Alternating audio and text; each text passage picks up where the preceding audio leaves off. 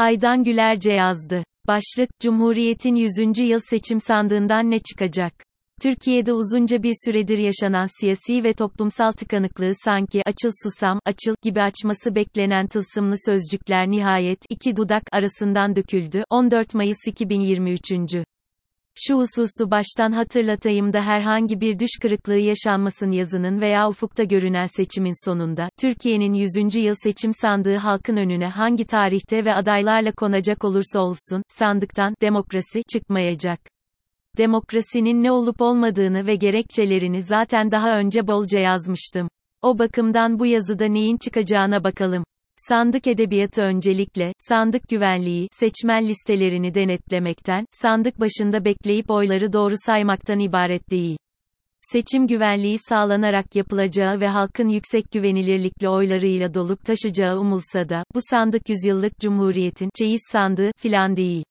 Atatürk'ün dış düşmanlar ve iç düşmanlarla ölüm kalım mücadelesi vererek kurtarıp kurduğu, bu millete emanet ve vasiyet ettiği, miras sandığı, hiç değil. Yani o mirasın çoktan talan ve sandığın da lime lime edildiğini Leonard Cohen'in dediği gibi, herkes biliyor. Yani içinden, demokrasi tacı, çıkmayacak. Halkın gözü önünde açılacak olan bu asırlık sandığın içine bugüne kadar tıkılanlar da artık halkın ezberinde veya dilinde. Dolayısıyla, ona belki, Pandora'nın sandığı, yakıştırması da pek uygun değil. Fakat, tüm o soyut ve görünmezlerin siyasi rantçı araçsallaştırılması ve istismarı ile, Beka, söylemi sürdürüle geldi. Dolayısıyla, onun vücut bulmuş somut ve görünür evrak-ı metrukelerinin bazılarının seçim sonrasındaki, hasar tespiti, sırasında ortaya saçılacağını umanlar vardır. Tabii onun kapağı bile Peker videolarıyla filan açılmadı elbette, yıllardır göz önünde ve ardına kadar açık durmakta. Ancak kolektif olarak sınır karakterli toplumun en temel kendini koruma mekanizması hala, birinci linkar. Kısacası görmek isteyen yok. Görmek isteyen varsa bakan yok. Gören varsa anlayan yok. Anlayan varsa yüzleşen yok. Yüzleşelim diyen varsa da yüzleşmenin ne olduğunu bilen veya yapan yok. Öte yandan Mayıslar ister Galatasaraylıların, isterse İYİP'nin olsun, Ocaklar Türkiye Cumhuriyeti'nin takviminde, faili meçhullerin, ayıdır. Bir yandan, 90'lar ağırlıklı olmak üzere yer darlığından adlarını sıralayamayacağım eskiler anılıyor. Diğer yandan da eklenen yeniler ile upuzun liste güncelleniyor. Ülkede hak, hukuk, adalet, şeffaflık, hesap verebilirlik, liyakat, eşitlik, özgürlük, çoğulculuk, özel kurumlar, yurtta ve dünyada barış ve demokrasi diyen insanlara da artık adam akıllı daral geliyor. Çünkü günün sonunda laf çok ama değişen ve toplumu yaran temel ve köklü krizi çözen, sanki ondan çıkmak isteyen veya çözüleceğine dair güvence veren lider veya parti hiç yok. Altılı masa ve toplumsal muhalefet her şeyden önce, bireysel kolektif demokratik fail olmadan demokratikleşme de olamaz. Fakat, ülkeyi birlikte yönetenler ve önümüzdeki dönemede talip olanlar 85 milyonu bireysel olmak kaydıyla, niteliksel çeşitliliği çok yüksek olan ve eşgüdümsüz kurumsal özneler ile, dünyada, uluslararası bir kolektif fail olma sevdasında filan değiller. Zaten bütüncü kavramsal analizlerde daha kağıt üzerinde açmazları ve hamasi planın çürüklüğü görünen, asla yürümeyeceği belli olan toplumsal tasarımlarda ısrar etmenin veya filin kuyruğundan çekmenin zararlarının da arkında değiller. Açıkçası, geçmiş iktidarlara damgasını vurmuş aynı, somut işlemler zekasının deneme yanılma yöntemleri ile toplumun sadece batırılacağının bilincinde de değiller. Hala, üstelik muhakemesini eleştirdikleri tek bir özneye kilitlenmişler ve onu değiştirecek tek bir adayı bulup, kazanmak derdindeler. Bu gaye ile örneğin, bugün onca acı tecrübeden sonra ve günümüzde yaşanan türlü ve hakiki insanlık dramına rağmen, erkeklerin, baş tacı, ederek taptıkları, övdükleri, sövdükleri, dövdükleri, öldürdükleri ana, bacı, eş, sevgili kadının başörtüsünü veya bacak örtüsünü, konuşuyorlar. Kadını ve çocuğu susturan muhafazakar aile düzenini bir maddi değişiklikle bir avuç erkeğin yaptığı, kaç kez delinmiş, tecavüz edilmiş, yamalanmış, dikilmiş, doğurgan anayasamıza koyarak güvence altına almayı konuşuyorlar. Nokta. Tabii son tahlilde, uzlaşmacı muhalefetin, karar ve davranışlarının en eri siyasi argümanlarla masanın, Türkiye'nin, tek kadın parti başkanının hamleleriyle yönlendiriliyor veya belirleniyor olması ise yine bu siyasi kültürel topografyaya özgü koca bir ironi olsa gerek. İktidar ise değil anayasayı, yasaları, diplomatik normları takmadığını, meşruiyetini halktan, entelektüel dayanağını modernist anti-emperyalist, sömürgecilik sonrası söylemden aldığını, postmodernist siyaset taktik ve teknolojilerinden yararlandığını uluslararası dünyaya bile çoktan ilan etmiş durumda. Hal böyleyken, altılı masa ısrarla hangi yasal kılıfa göre Erdoğan'ın yeniden CB adayı olup olamayacağını tartışarak onun guguk diye eğlendiği hukuk oyununu sürdürmeye çalışıyor. Yani, hem kabadayı, zorba, hukuk tanımıyor, vesaire dediği Erdoğan'ın ikinci kez ister CB, ister başkan adayı olma hakkı veya TBMM'de 360 oy desteği bile yok iken, 101 maddesi de apaçık olan anayasayı eğip bükerek ve aynı Külhan Bey'i tavrı ile, hodri meydan, çekiliyor. Hem de yarın nasılsa yeniden değiştirileceği umulsa da o anayasanın saygınlığını ve geçerliğini koruyabileceğini umabiliyor. Bu nasıl bir ahlaki veya araçsal pragmatik demokratik siyaset muhakemesi, dir ki, bu iktidara panzehir olabilecek kurnaz taktikleri bularak, halkın oyunu ve desteğini almayı bekleyebiliyor. Özellikle, çok kritik denen şu seçim öncesi dönemde, toplumsal muhalefeti arkalarına aldıklarını veya, sesini temsil ettiklerini, nasıl bir kibirle varsayabiliyorlar.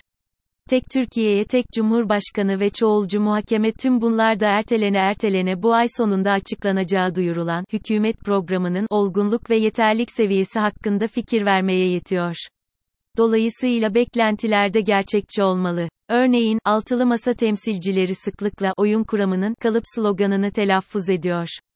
Fakat onun da doğru kavranmadığı ve siyaset başta olmak üzere her toplumsal söyleme egemen eril futbol zihniyetinden kurtulunamadığı, siyasi ayak oyunlarından anlaşılıyor.